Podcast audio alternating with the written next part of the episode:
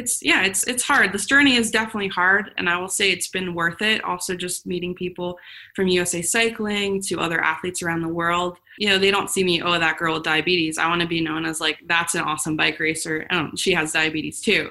Yeah it's just a part of who i am but i've always been a bike racer way before i was even living with diabetes. So i just hope to to reach more people and doing that with my team and sharing that message of, of hope and inspiration. Because really as simple as it is it's it's really what i needed when i was diagnosed and i didn't have it. And now that i do have it in my life it's definitely helped.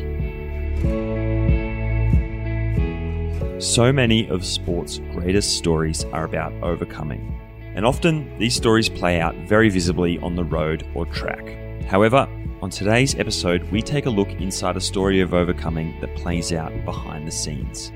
This is the career of Mandy Marquardt, a member of the US national team, Team Novo Nordisk, and an athlete with type 1 diabetes.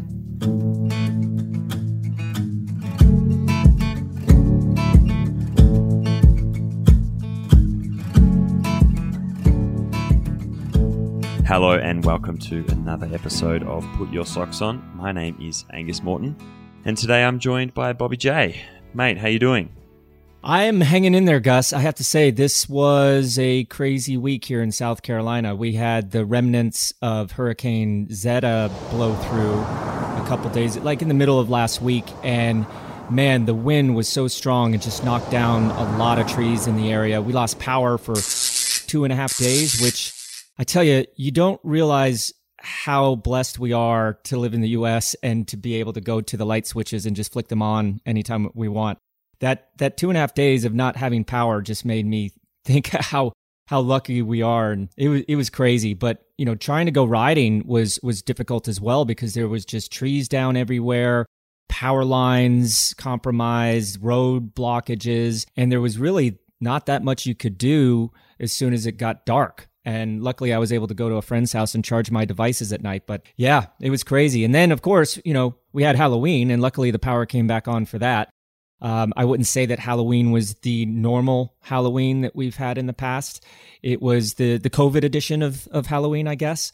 We packaged a couple pieces of candy in a little plastic bag and then kind of threw them in each kid's bag you know trying to make sure that there was there was no issues there.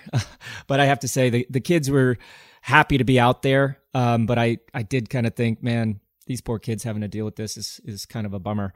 I kind of went all in this year. I'm normally bah humbug when it comes to, to dressing up, but I, um, I went all in with my costume. I was, uh, the famous Joe Exotic, which feels like, man, that was years ago, but that was the beginning of of the lockdown when I binged that show, and my wife was a tiger. So had a little bit of fun this year. How was your week? And did you dress up for Halloween?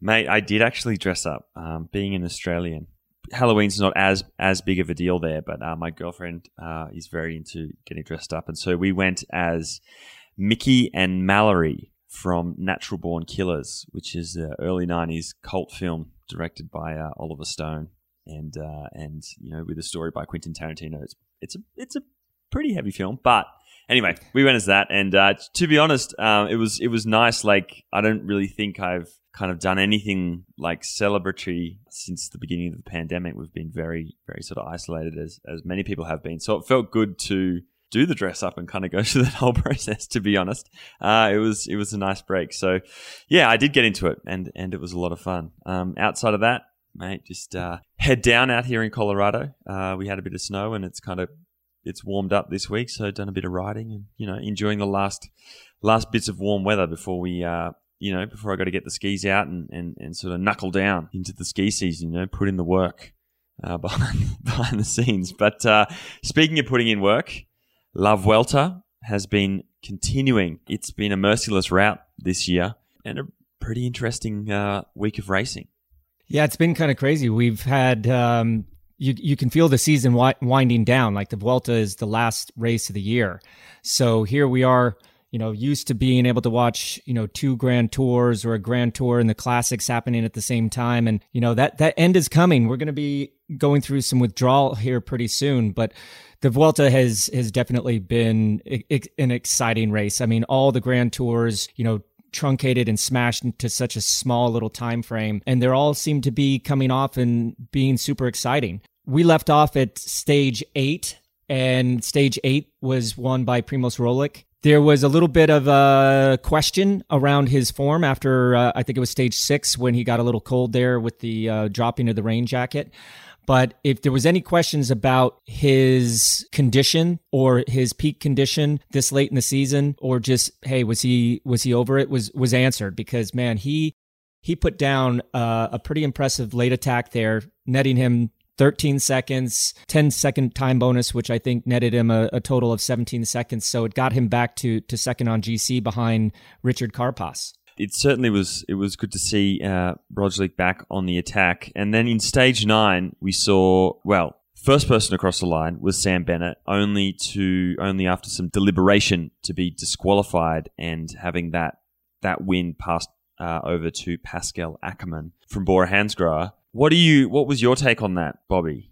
Listen, Gus, I was never a sprinter, so I probably shouldn't weigh in very much here. But I personally didn't agree with the relegation of Sammy B. Yes, we have seen some bad crashes in sprints, controversies, if you will, but I just don't understand how one of the Trek Segafredo riders basically quacking the guy that won stages of the Tour de France, won the green jersey, already has won a sprint stage in in the Vuelta, just trying to quack him off his own lead out. I think, you know, yes, it is coming to that end of the season where guys need to win races. And let's just say Sammy's not going to have to worry about his contract for next year. But, you know, there was a lot on the line there, personally. It would have been Sam's 50th win, and it would have been his team, Deceuninck Quickstep's 100th Grand Tour victory. I think that would have been just, you know, the the little icing on the cake for for him this year after such an amazing season and, you know, they took it away. But um, that's my opinion. How do you feel, Gus? You're a little bit more involved in that sprint world than than myself. Yeah, look, I I would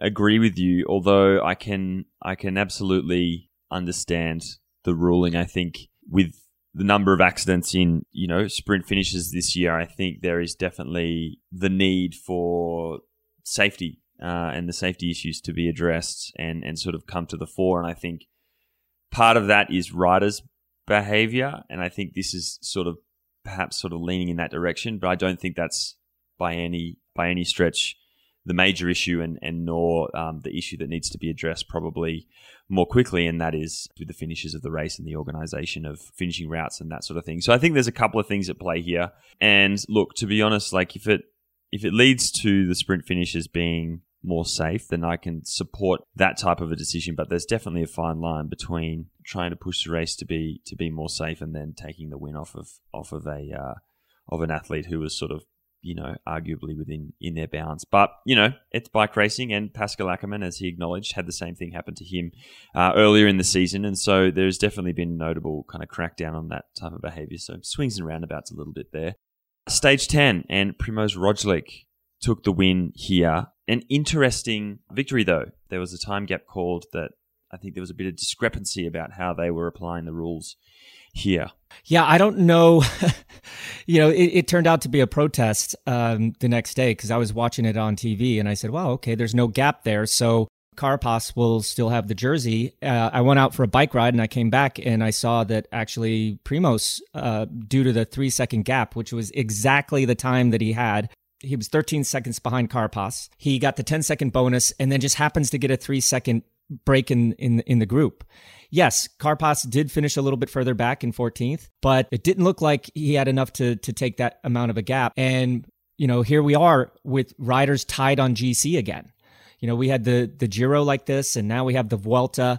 But it did spark off uh, a bit of a protest, and as we've saw in the Giro, protests in cycling don't quite work out so well. So I think that was, you know, brought to a front, you know, by Team Ineos uh, Grenadiers and, and Chris Froome as kind of like the spokesperson.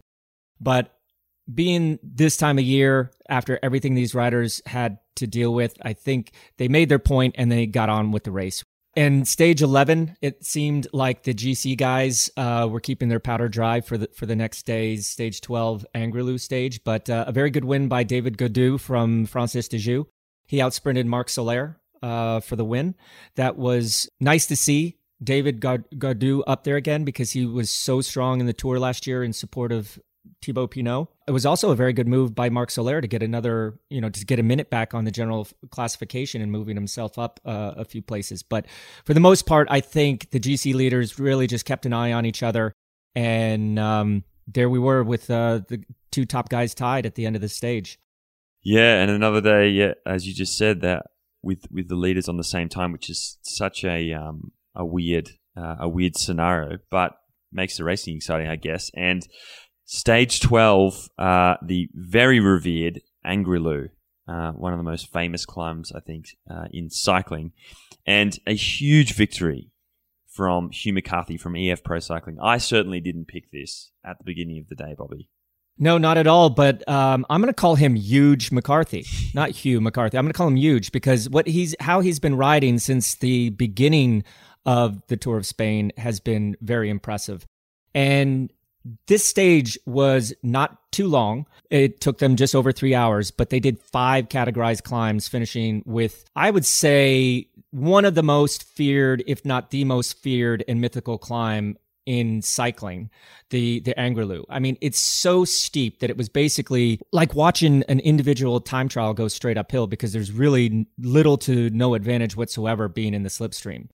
And um, just watching these guys, the best climbers in the world, look like they're riding in slow motion through mud. It just got me thinking, like, gosh, I wonder what gears these guys are using. So I uh, contacted our old friend Rod Ellingworth from Bahrain McLaren, and he said his boys were using a 3632. I was actually surprised it wasn't bigger because, man, when you saw the gradients that those guys were having to hoof it up, um, I think I would have gone for a 3646 or something like that.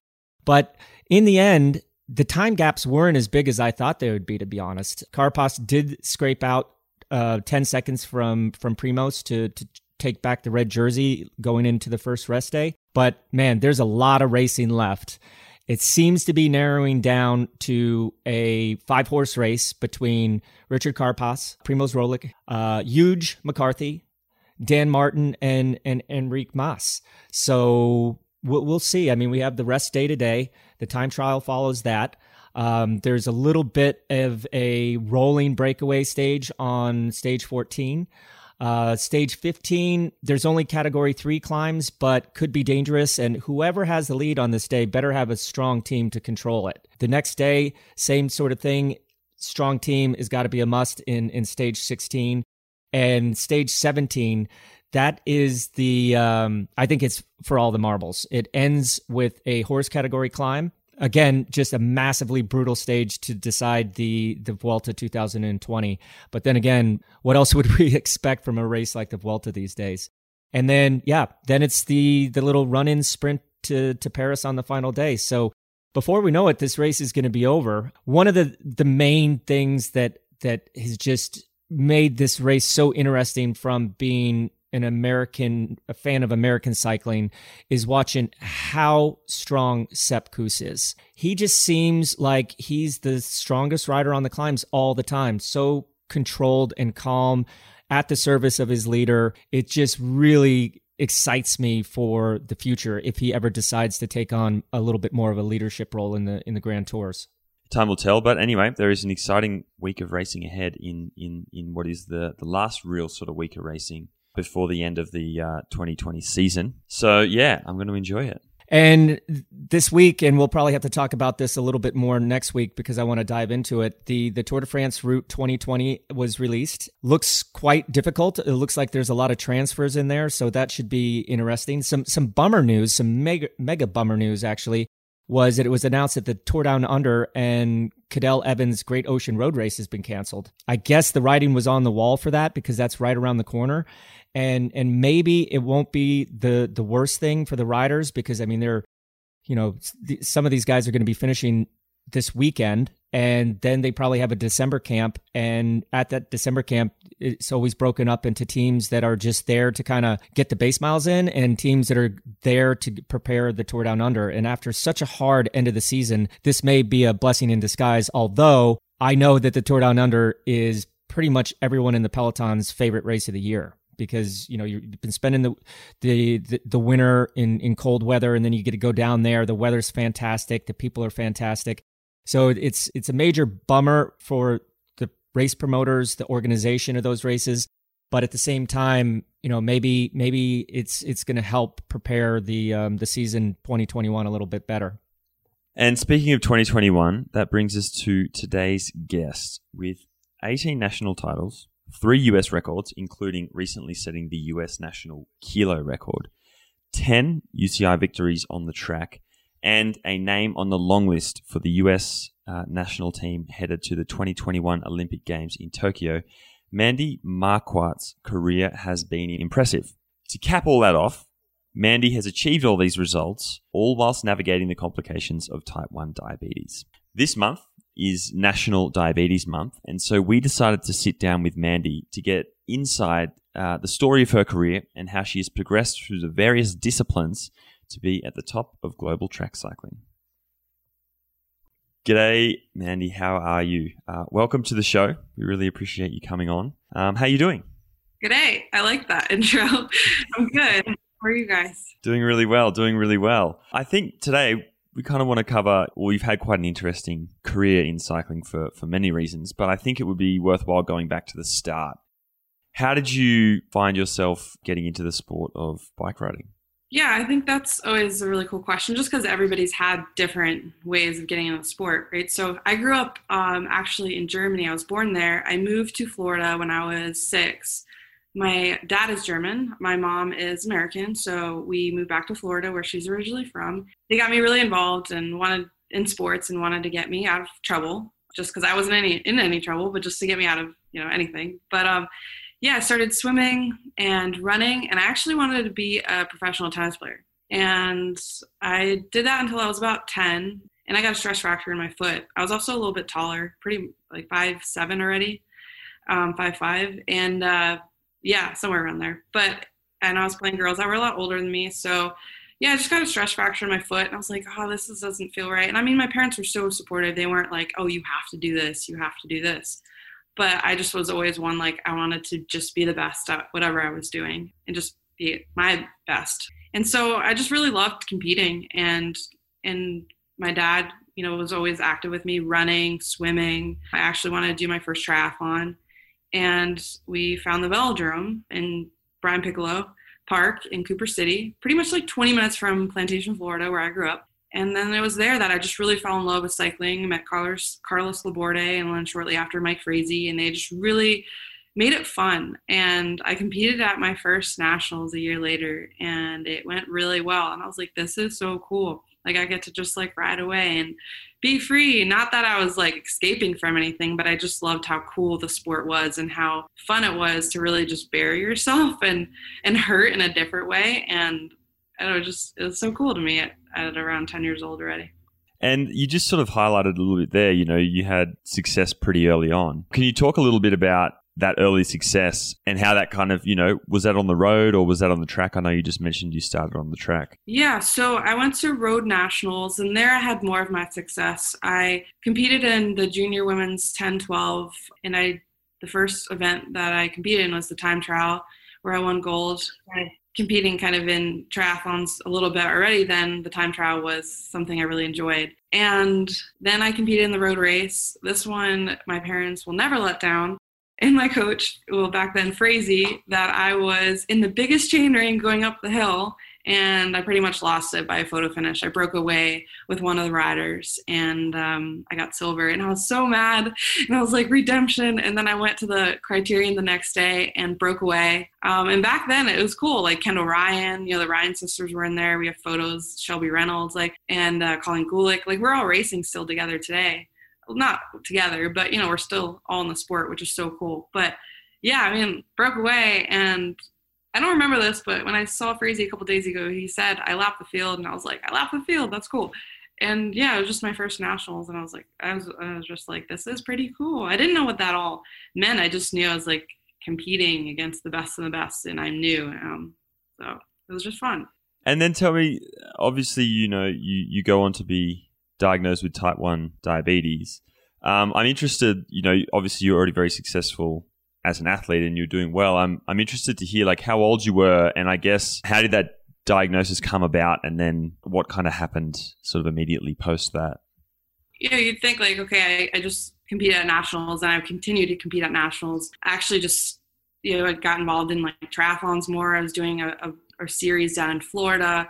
I was doing track and field and cross country in middle school and high school. I was just really active in in a lot of different things and my parents didn't really press like me competing at a at a national level too much. And then the biggest turnaround was when I was 14 my parents had split and my dad moved back to Germany and that was so hard because him and I would be running before school. You know, he would be also taking me to practice practice. Not that my mom wouldn't, but she was there, and and really my dad was working. My mom would be taking me to training, cooking, like just being like so supportive. But it was so hard when both of them when they split. And I actually gained like 15 pounds, and I didn't feel like doing anything, and I was just so unmotivated. And then my mom got me back into competing again slowly, and then I went to Mike Frazee's, who like got my butt back into shape and I really, I think I went to Argentina for a training camp with them, and it was there. I was like, I want to go to Germany to race, and he was like, absolutely not. And I was like, why not? I think it'd be great. So, and I want to like go to Germany. So I ended up moving back to Germany and convinced my parents it was a great idea, and they were really supportive. And there was a lot that happened in between then. I wasn't living with my father; I was living in a boarding house, and would take myself to school and to training. But it was just like I had to grow up pretty fast. And then I competed at the German nationals and won bronze in the 500 meter time trial. And um, I just noticed myself struggling a little bit. Like there were days, and even Mike Frazee would say, and my parents, that I would like totally smash it. I would do so great. And then there were days that I was just like, I don't know what's wrong. I couldn't get out of my own head. Like I just felt really lethargic. But they were like, maybe, you know, she doesn't want to do it. They were actually really saying that. I'm like, no, I do want to do it. Like this means a lot. I just don't know. I don't feel well but it was kind of like little things like that but i wouldn't look into it too much um, and they you know they didn't either but it was there i was in germany riding for the state of baden-württemberg and um, they took me to some routine testing and i did vo2 max testing and blood work and they said mandy you're elevated you have elevated blood sugars levels and i was like i don't know what that means. Did i give myself diabetes? Did i do something wrong? Like i've had i've been an athlete all my life.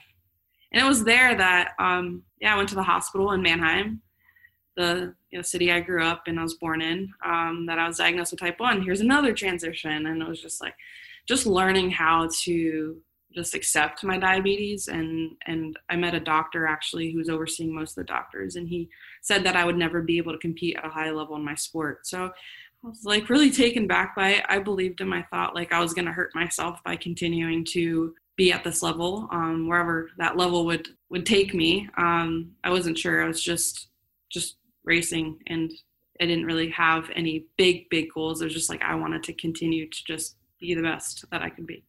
Exactly. How old were you when when you were initially diagnosed? Sixteen. So Sixteen. Yeah. A kid and a teenager. yeah, I I think it's worth highlighting what type 1 diabetes is and how it differentiates between type 2 diabetes. Can you give us a little bit of information on the differences between the two? Yeah, absolutely. And I, it's also National Diabetes Awareness Month. So I, I appreciate you guys having me on. Um, but type 1 diabetes is an autoimmune condition. So my pancreas does not work at all, it will never work again. Um, it's basically where my body has attacked itself and uh, my pancreas does no longer function and I basically have to be my own pancreas. So I have to take insulin in order for that those carbohydrates that I eat to be converted into energy. So it's so crucial to have that energy for you know everyday life and training and just being the best athlete that I can be, and also just living a long, healthy life. Um, so I don't have complications in the future. You know, just complications from organ damage to losing my eyesight, all those things are real. They can happen over time if I don't take care of my diabetes. So thankfully, I have a continuous glucose monitor. And I say this that it's almost like an SRM for my body. Like, you know, it's hard to like keep your blood sugars at a perfect number, but like, yeah, it's hard to keep like, I don't know, 150 watts, right? Just like steadily. They're always just fluctuating a bit. And that's really what, what my, uh, glucose graph always shows. So it's it's always it's always moving depending on you know elevation or like how i'm feeling with stress or anything. So it's similar to a power meter. And so i also take injections. So i take insulin. Um, i take a long acting insulin a fast acting insulin. So i'm always I'm always just mindful of things that I eat too and how they affect my blood sugars. But really, the number one thing with with diabetes is exercise, and that's what's really helped me with my blood sugars and knowing too when I get to a race and I'm stressed out, like my cortisol levels, you know, go up, and so I have to take, you know, I do have to take insulin and just always monitor. Where type two is is more lifestyle. Um, that is also genetic. Both are genetic, but two is more lifestyle too, um, from diet to exercise, where the pancreas pretty much stops working, um, but it can work again if the lifestyle changes change. And you said something. I mean, that's a, a super interesting way of putting it. Uh, an, an SRM, I think. Obviously, our listeners will probably be able to to uh, relate to that pretty well. So you said like you became nervous about you know continuing to compete and like you know obviously everything's a little bit questioning here and then and then your doctor sort of said you never you know you're never going to be able to compete at a high level again i'm i'm interested to hear like you know i know it was a few years i guess before you really got got back to that top level or decided to kind of give it a big push can you sort of tell us about what motivated you i guess what happened in those interim years and then eventually what motivated you after college to to kind of get you know pursue cycling um, as a career and, and the Olympic Games? Yeah, so I'll kind of backtrack. So much happened in between then. I just wanted to get back on the bike, and it just always made me really happy. I've gotten to see the world on my bike, and it's taken me some really cool places. So I just wanted to get back on the bike and just see how it goes. My dad was really supportive. Our relationship grew stronger. Two, he started to ride more with me. And if you know the name Willie Altig, his his uh, brother Rudy Altig, so they've been in my life since I was young, and my dad and him are best friends, Willie and him. And so just like having those positive people in my life, and Willie was just always so supportive and supported me from day one that I was just like gonna see how it goes. And I was like, I really just want to compete at German nationals again. So like I said, I competed at German nationals before um, I was diagnosed, and then I was like, I want to do it again. So I did a year later, and I actually won bronze in the same event, the 500 meter time trial. So without diabetes and now with having diabetes. And from there, it kind of showed me that there's a lot of mindset and also a lot of just discipline that comes along with it, just learning more about my body. And I'm still learning a lot about it and what affects my blood sugars. It's day to day and it always changes, but I just became more open to it and I accepted my diagnosis and I just wanted to continue just to be the best athlete that I can be and get my diabetes under control, knowing that then I can focus better in school because my math grades weren't so great either because I just had trouble focusing too because my blood sugars were all over the place. And I just noticed as I was more taking more precaution of my blood sugars and my diabetes, just my health in general, um, what I ate and finding all those things. I worked with a nutritionist. Um, I decided like I want to move back to Florida and finish my last year of high school and South at South Plantation High School in Florida and um, start looking for colleges. And I really wanted to go to Penn State Lehigh Valley. Was, I only applied to one school because I'm like, I want to go there. And I knew I wanted to be at a velodrome, and I got accepted. And I came up here, and I lived in an apartment on my own at 18 already. And it was no different from when I was 16 living on my own. My parents just know they were always so supportive i never wanted to let them down either or just you know take advantage of the situation. I was just like always just so thankful and grateful that they were providing me these opportunities. And um, i just knew that i if i wanted to race and have results and focus in school and have good grades like i needed to take care of my diabetes. And um, yeah, it was there too that when I'm in 2010, there's a lot of changes. I moved to Penn State, you know, I moved up to go to Penn State Lehigh Valley.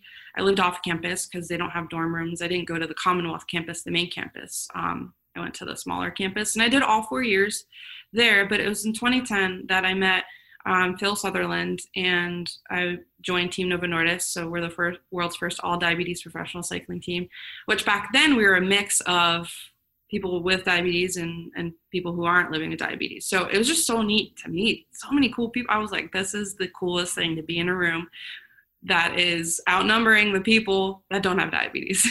it was just so neat. Um, and that pretty much changed my life and my view. I mean, it, normal athletes have so many important decisions to make on a daily basis centered around training, nutrition, recovery. And that's just on the bike stuff, not, you know, are your bills getting paid or your dogs getting fed, etc. But with athletes that have type 1 diabetes, you have upwards of 300 extra decisions that you have to make on a daily basis. Is this something that you've just kind of dealt with and become accustomed to or it just seems like so much to think about just the constant monitoring of your insulin levels and your your energy and your blood sugar give us a little bit of an idea of, of what that is what th- what that feels like to have to make that many more important decisions compared to the other athletes. Yeah absolutely. I'm glad that you asked me that. I i, I think it's it's one of those things that of course honestly i wish i didn't have it. It's just it's so it's 24 7 but it's something that i've just accepted and it took me a long time to accept. And you know i knew that if i wanted to compete at this level of my sport my health needed to be a priority.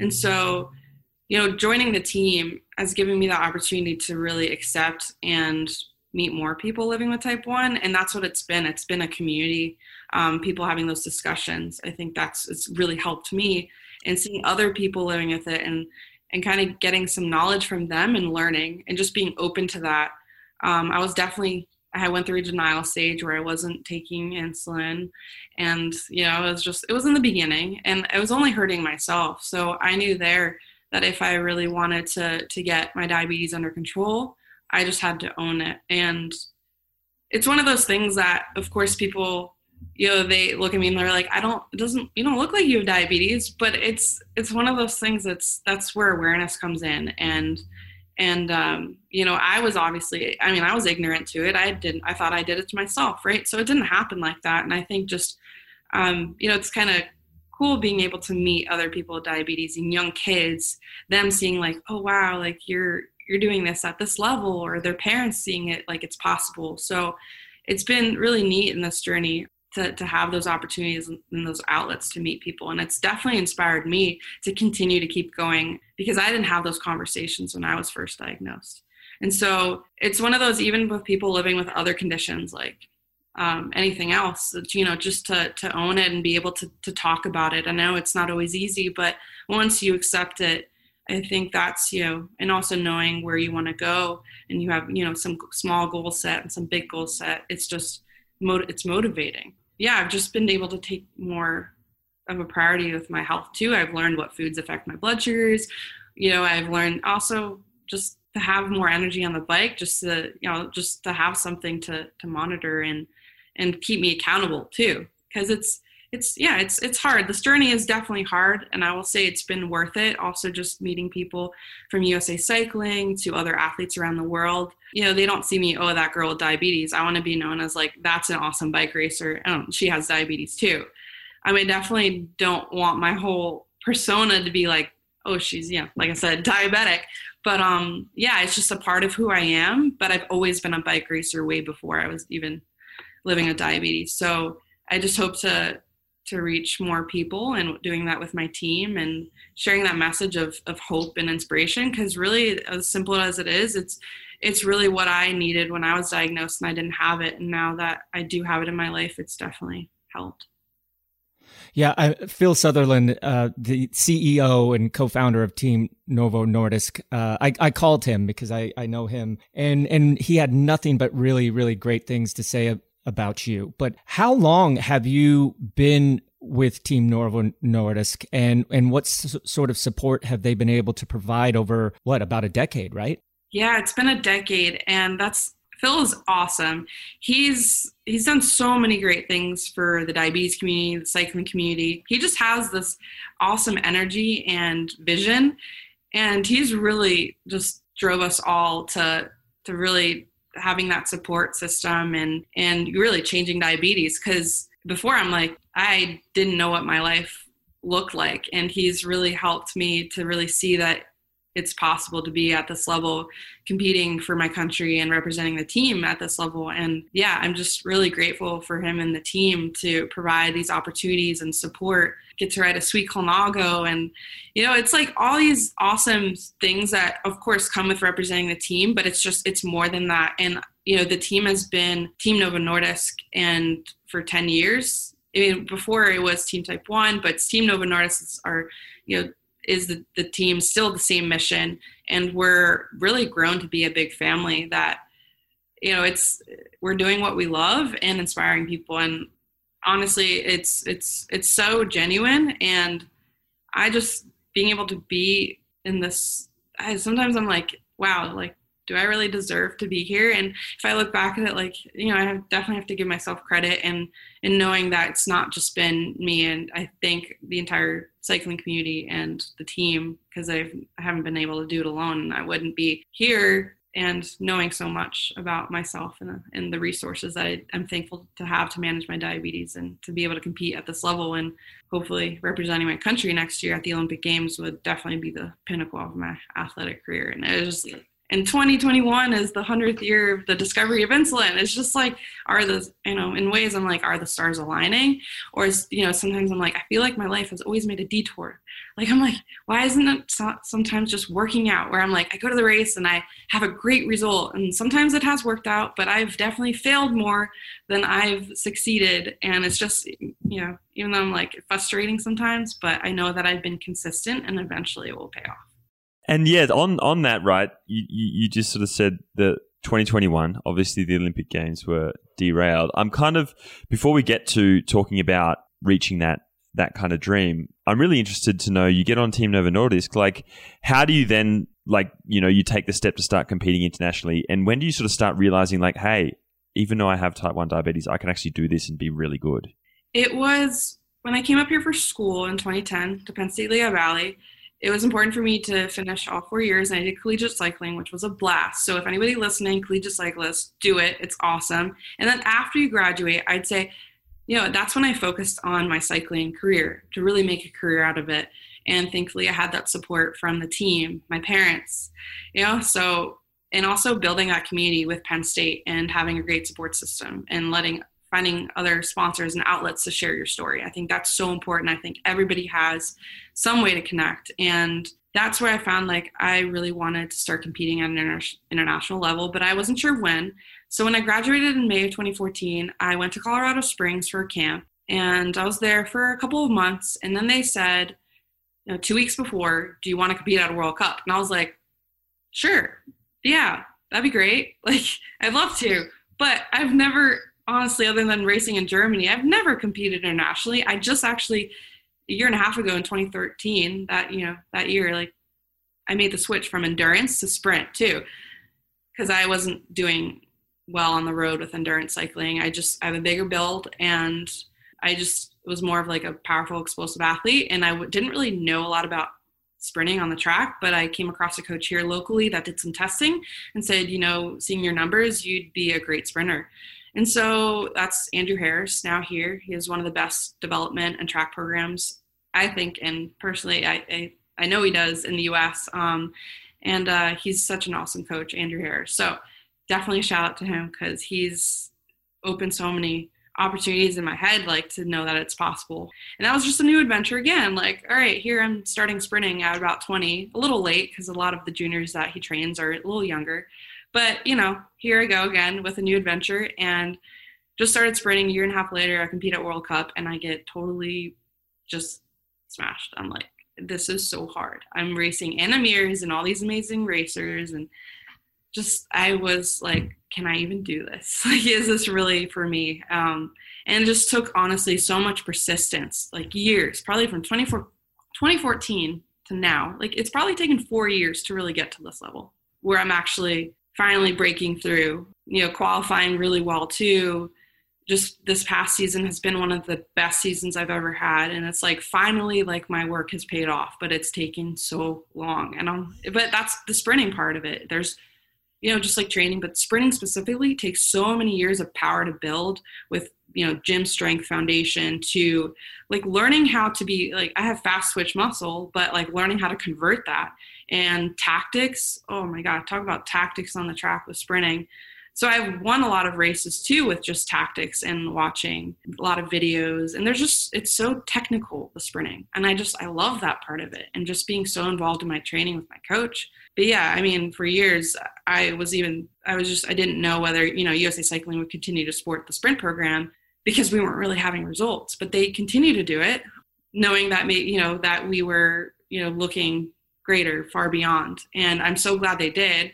And this year, I started then breaking through with Pan American Championships and winning UCI races here in T Town. And, and yeah, I was just like, this is fun. Not that it wasn't fun, but I'm like, oh, I like I love I love the racing aspect of the sprinting. And of course there's not a lot of you know room for era too in sprinting, which I thought was so cool. So yeah, I just love the sprint event because it's like one on one and there's a lot of body language and like knowing the rider and the other opponent. So it's not just like you know, like the road and criterium stuff that I did, it was just so much different. And I, I loved it, how dynamic it was. And um, yeah, it was really cool season. I mean, um, in 2016, actually, we were named to the long team. Um, I was named to the long team, and we didn't qualify as a nation. The Olympic qualification is a crazy process. It's two years long, and I won't get into it too much, but it's two years and it's very extensive. Um, so I knew I was just breaking through the international stage and I didn't want to. Um, yeah, I was just like, okay, like this is what it's like. At least I was getting an idea of what it's like to compete at this level. And then I said, okay, I want to focus on the next four years. Obviously, two years of race experience in 2016, uh, 16 to 2018, and then 2018, really the Olympic uh, selections, uh, Olympic quota stuff started to happen.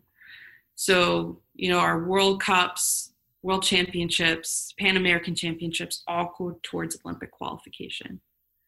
So I don't want to get too boring and rant on about it, but it's just it's just about consistency. And then this past year it was one of my best seasons where I finished ninth overall in the World Cup standings. A um, couple top tens was fourth and one, so close to the podium, but you know um, I didn't get a podium this year, and that's okay. Um, you know, it's just kind of meant to like maybe build me up for something bigger. Who knows? But I really wanted a podium, and my career's not over. So, yeah, it's just a process. I mean, cycling is all about dealing with the highs and lows, the peaks and the valleys. And it sounds like, you know, going over to the World Cups and competing at that international level, it's just a constant kind of roller coaster of, of emotion, questioning your own ability, you know, morale, the, the whole nine yards. But Talking about the Olympics, I understand that it's your dream to represent Team USA in the Olympics, but tell us more about what that would really mean to you, not only as a sportswoman, but being a part of that Olympic movement moving forward. When I was young, I never really pictured the Olympics. I just knew I wanted to be my best. And we'll see how far that would have gotten me. And here I am now, knowing that I'm so close, and that I've just, you know, I've enjoyed the journey. That it's not just about that end result. Um, that I've enjoyed the journey, those friendships, those times that I've just buried myself in every workout. Um, you know, just the double training days. That whole process, like I love that. And you know, training too amongst my teammates here with Edge Cycling. They're younger too, and you know, just being able to inspire them, and they push me and some of the male riders, maybe in their early 20s, like it's so cool to be able to spar with them and and really make them better and they've made me better in a lot of ways just to have that that camaraderie and that that team. Really cycling has taught me a lot about team and i haven't been able to do it alone even though sprinting can be a lonely world but um, yeah and just knowing too that i've been true to myself this entire time um, with you know clean sport too and and doing it the right way doing it with integrity doing it you know with pure just joy and passion. Um and just knowing that i've gotten this far that's just taken a lot of time and, and, patience. Of course sometimes i'm like i'm 29 i haven't made it to the olympics yet and i've been an athlete all my life. But if i look at it like you know why put an age to it? And i worked so hard and knowing that you know my time will come at some point and knowing that I've I've given back to the sport in, in a lot of ways and I'm not finished yet and there's a lot of things too with why I've launched my website and my logo recently and we were talking about the peaks and the highs and lows like that's that's all that's that's I want to continue to to give back in ways but as an athlete it's hard because you're so focused on you know just training and, and putting everything in that so you're your brain's not sometimes functioning. But yeah, I'm just trying to at least do things now too while I'm an athlete. So later on too, I can help more people. And, and that to me is like, I wake up every day and I'm inspired um, by a lot of people that have helped me. So yeah, I mean, it's, there's a lot of different reasons why, but ultimately too to you know because I know that I've worked really hard to to get to that point and man that'd be what a cool feeling. So well, uh, just to interject a little person personal story into your Olympic uh, dream. I I missed the Olympics in 1992. I missed the Olympics in 1996. I missed the Olympics in 2000. And then finally, at the age of 32, I made the Olympics in 2004. And so just, just never say never. I mean, you said you're, you're 28 now, 20, 29, 29 years old. Um, I, as long as you keep dealing with those peaks and valleys, uh, that Olympic dream is always there because honestly, I really thought that I would never get to the Olympics. And then right at the end of my career, I was able to do so. And it was probably my, it, yes, it was my most memorable experience of my entire cycling career. So keep. I'm sure keep, all that, like all those years, like that you tried and tried. And in that year that you did make it, you're like, it was all meant and happened for a certain reason. Yeah, you, you already mentioned that yourself. Like, are all the stars are aligning? And I, I really felt like it was. And I kept thinking in the back of my mind that something's going to happen. Uh, I'm going to be removed from the team or somebody's going to qualify above me. So I didn't really consider myself an Olympian until I got on that plane to go to Athens. And once I landed there, man, I just embraced the entire Olympic spirit. I was changing pins with people, meeting yeah. people. I mean, I really just basked in the opportunity of being there.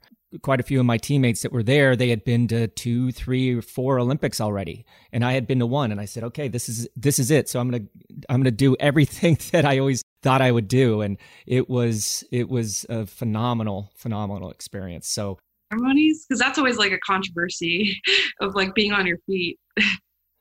Uh, we did not get to do the opening ceremonies because cycling road events always seem to be that first event. Mm-hmm. So I have pictures of us sitting out on our balcony watching all the the athletes get loaded into the buses and then we had to watch it on TV. So yeah, that was that was quite a bummer and then we didn't get to do the closing ceremonies because you would have had to stay there for another another two weeks. But right. um, you know, meeting being in the Olympic Village and and seeing the other athletes, meeting other athletes from totally different sports, different countries. We actually had a competition of like who could get the the coolest pin from different countries. And it got very competitive there. At the beginning, some of the guys were like, oh, you know, it's not that big of a deal. But once I had my collar with my credential on it, kind of starting to stack up with the pins, kind of like a um, like kind of like Chloe Dygert. She's so competitive too. I I know with her pins, like she's very. Oh, I took it serious. I took it serious, but I must say the most unique pin was um, I believe Levi Leipheimer got it from one of the two athletes from that were representing Iraq he bird dogged this poor guy for probably five days and finally got the pin. So if there was a competition, I think he won the competition for the coolest, most unique pin. I hope you have the opportunity to do that because it, it, it is really fantastic. Let's move on a little bit to recent results. You have recently set a an unofficial record for the for the kilo. Does this change any of your focus on the events that you would like to compete in in the future? You know, I mean, that's a fine balance between being a sprinter and then the endurance track program, which, I mean, if you can do that in the kilo, that's kind of moving towards that endurance side of, of the track program. Or do you feel that that's basically interchangeable between what you do with the sprinting right now? So it is officially official. Oh. Um, oh. Yeah, it was confirmed. Um, about a month ago maybe but it it really was important to me that it was official when it is through the right testing. You know usada came um, right away after i finished the event to my house and there was bike check and everything so i just made sure all the boxes were checked. I wasn't making a big deal out of it. I just wanted to make sure when that you know that record day came that national um, that i was going for the kilo that at least like everything was in place because i attempted it the year before after racing and I broke it, but it wasn't official because I didn't have USADA come test me. And I didn't know that within 24 hours they could still come test you. But um, Yeah, so you live and learn. And I knew that I was, if I was going to go after it again, I wanted to make sure all the, everything was in place. And so I remember that day it being so windy. And I honestly thought, because the, the official record was from Kelly Catlin, so my former teammate. Think about her a lot and how much she's inspired me. We were roommates a lot at, at uh, Pan Am's and, and Worlds, and yeah, and she was so strong. So it was one of those that I was doing it for her, and I also wanted to see what I was able to do. It was just this this combination that fueled me. And I remember the half, last half lap. I literally thought it was going to be a 115 or something. I was like, this is going to be so slow. And it was because it was so windy that day and it was outdoors. I did it in drops. I didn't do it in aero bars because I like my teammates were giving me a hard time about it because the guys did it in their drop, um, their aero bars. And I was like, no, I don't know. I've been training like when we do 500s and stuff, like in drops. Like, what's the point? Anyway, so I remember getting a thumbs up from my coach. That's all I wanted, knowing that, you know, thumbs up if I beat it. And then I hear 108 and I'm like, no way. Like, what? So I don't know. I'm like, I really surprised myself. I just, I was like not expecting that. I was at least like targeting a 110. But um, yeah, I just, it was such a cool feeling. Um, and I, all I could do is just like thank my coach and for him just like believing in me. It was just so cool. Like just with everything going on in the world, and you know, there's some days I'm like, why am I, why am I doing this? And then I remember like, why am I doing it? And um, yeah, when you when you mention you know the sprint and kind of it being an endurance event, I think it's a mix of both. Really, the sprint has changed so much. To go through an entire sprint tournament, you could be racing nine times. It is so hard um, to just be on like that all the time, the whole day. So I'd say you do need a lot of endurance for sprint too, and um, it's just different in many ways, like physiologically and just you know, there's so many different variables. But I'd say it's a, definitely a mix. At Worlds, you'll see a lot of the the men doing the kilo. They don't have it officially as a women's event, even though I'd I'd love to I'd love to see that and um, love to see that happen. But um, yeah, the, the men are maybe pretty much the, the top three at Worlds were all the Dutch, and they're all the sprinters. So really, it's more of a sprint event, but also some of the endurance riders are you know pretty strong enough to do that. So can't really pinpoint it, but um, yeah, I mean, I just I have a lot of respect for the event. It's definitely a brutal event, but uh, I just I kind of I kind of enjoyed it. but um, yeah, it's just uh, who knows like what can what doors can open from there but i think just you know being able to to attempt it in this year too in this challenging year and for kelly and and just for myself and yeah just shows that consistency personally and that i'm on the right track. So even though there's been some detours here and there so. What now in terms of making the olympic team? Like everything got pushed back.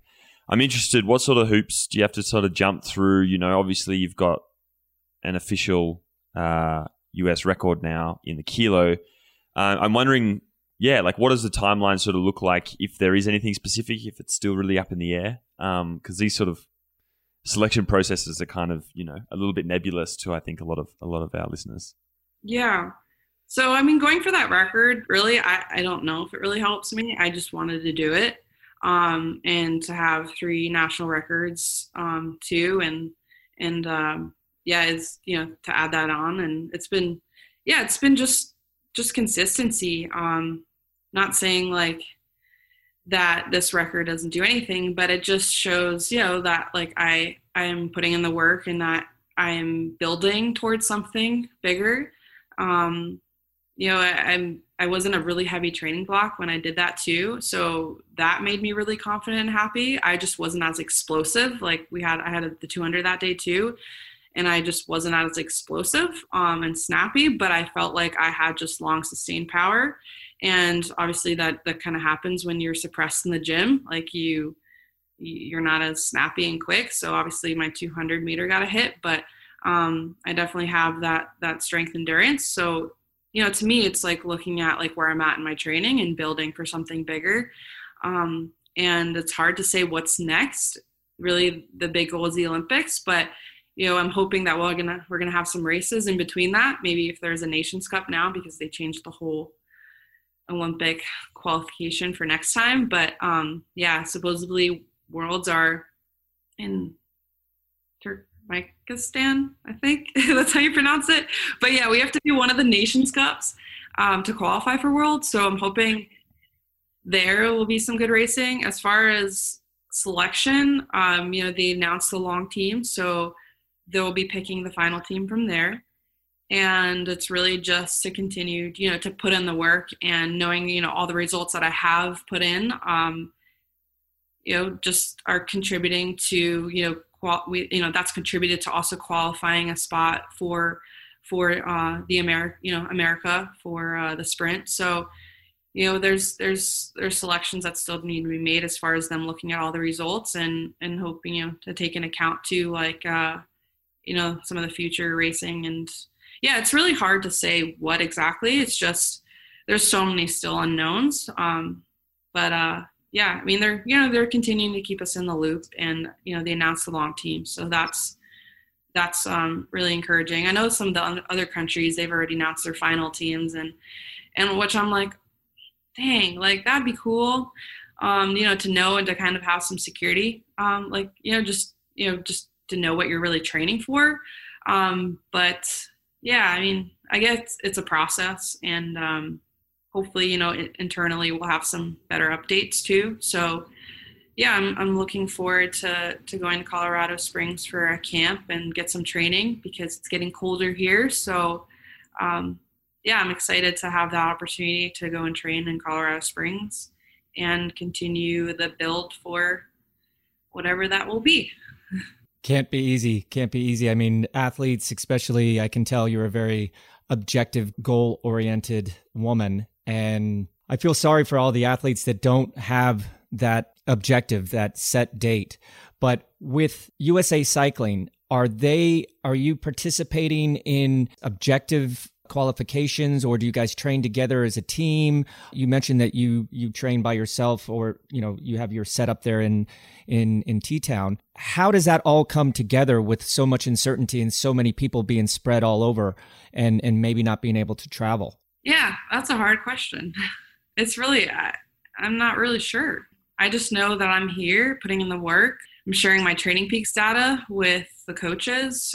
Yeah i'm just staying connected just staying, you know, motivated, knowing too that, you know, I do hope to continue. Still pretty young, so you know, just knowing that I'm still building you know, towards towards other goals as well, while you know, really pinpointing the Olympics and Tokyo being that goal next year. But yeah, it's it's definitely hard that we're all spread out. Definitely wish that there were times that we were all training together more, but you know, it's it is cool when we get to come together and that's what's going to happen, and we get to train together, and we're going to be in that Olympic Training Center quarantine bubble. Um, so I'm looking forward to it, and knowing that this is all just you know part of the journey, and um, you know, in many ways it's been challenging, but also it's it's shown me too like kind of giving me this opportunity of a, of a bonus year to keep training and and there's i've honestly ever since I started sprinting in 2013, but racing World Cups in 2014,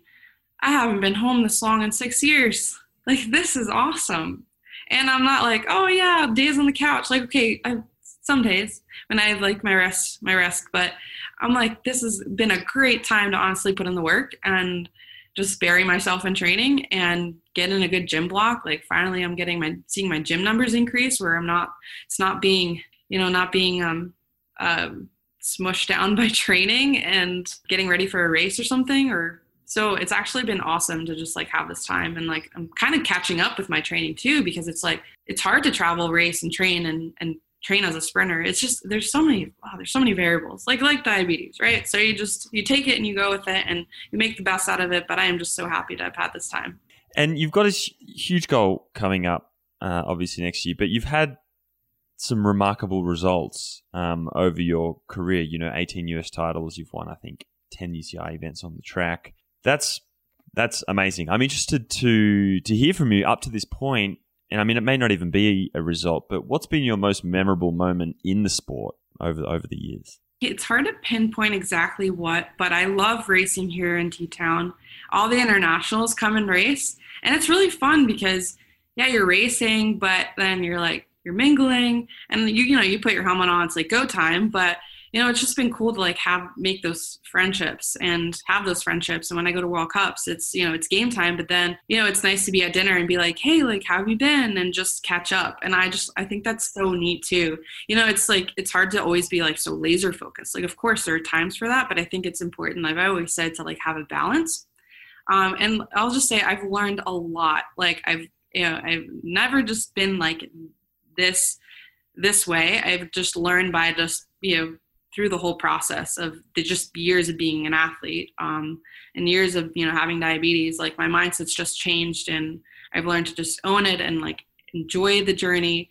There are obviously you know with all these results like i look back and i'm like i'm so i'm proud of them but it took me a long time to say i'm proud of them because i was like oh it could be better. Oh it could be could be this way. It could be better. Or now i'm like not ready yet. Like i want something bigger but I know this is all just part of the journey and part of being an athlete because you're, you know, you're, you're hard on yourself in a lot of ways, but it's also important to give yourself some credit sometimes. And I've learned to just um, embrace that a little bit more. And, um, you know, a lot of people can associate like, you know, results with like ego or like social media with ego, but I try to use like my platform to be just inspirational and inspire other people and just kind of take them along the journey with me. And I enjoy it too. I mean, it was my major in school, business management and marketing, and I'm getting to utilize my degree and um, hopefully just make a difference um, in some way too while, you know, being on this journey to some sort of destination at some point.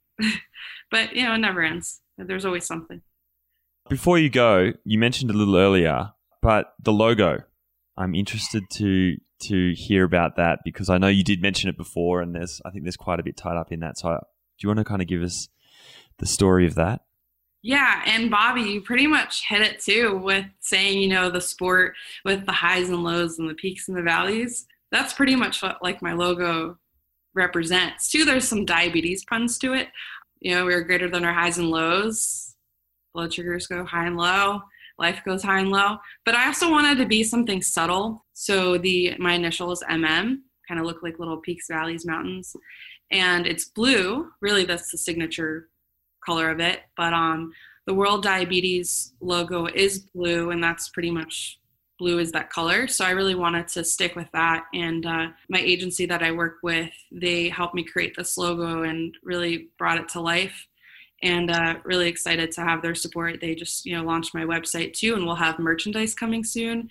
That's going to launch actually for um, World Diabetes Day on November 14th. So I'm really excited for that, and hope to see some young kids wearing that and and uh, just yeah, I just it's just I know it's pretty cool to see it all kind of come to life and and I would like you know part of the proceeds that are going to go to a nonprofit so i'm trying to give back too um, with that logo and I didn't want it to be like screaming Mandy Marquardt. I you know I wanted to to kind of tell a story and have people connect with it, and um, it's been a great journey so far, and it's I haven't been able to do it alone. Well, Mandy, it's been an absolute pleasure having you on, and especially being November and you know special month for the National Diabetes Month. It's great to have you on. We wish you all the best in your Olympic dream and hopefully um, you'll be able to come back on and tell us about it after um, after you you ob- obtain that that goal in the future. I'd love to, and I do want to mention you guys are doing like an awesome, awesome thing. You're highlighting all these incredible riders from different disciplines, which I think is so cool. And you just recently highlighted Geoffrey, Greg LeMond's son. And I just think the variety is so neat. When you asked me to be on here, I was like, oh my God, I have big shoes to fill. So no, this is so cool. And I'm so glad to have met you both and you have so much history in the sport and just really appreciate you you know reaching out and, and giving me this opportunity to chat with you guys and hopefully we'll have future conversations as well. So thank you. Mandy it's uh, it's athletes like you that make the sport interesting so you know the pleasure's all ours and there we have it. That's all we have time for this week. Hope you enjoyed this episode, and thanks again to Mandy Marquardt from Team Novo Nordisk for joining us. You can find all our past episodes, as well as a ton of other fantastic cycling journalism over at velonews.com. Please subscribe at Apple Podcasts, SoundCloud, Spotify, or whatever your favorite go to podcast site may be. Just search for Put Your Socks On or Physo, P Y S O. Please continue to show your support by subscribing to this program and please spread the word by telling your friends about us.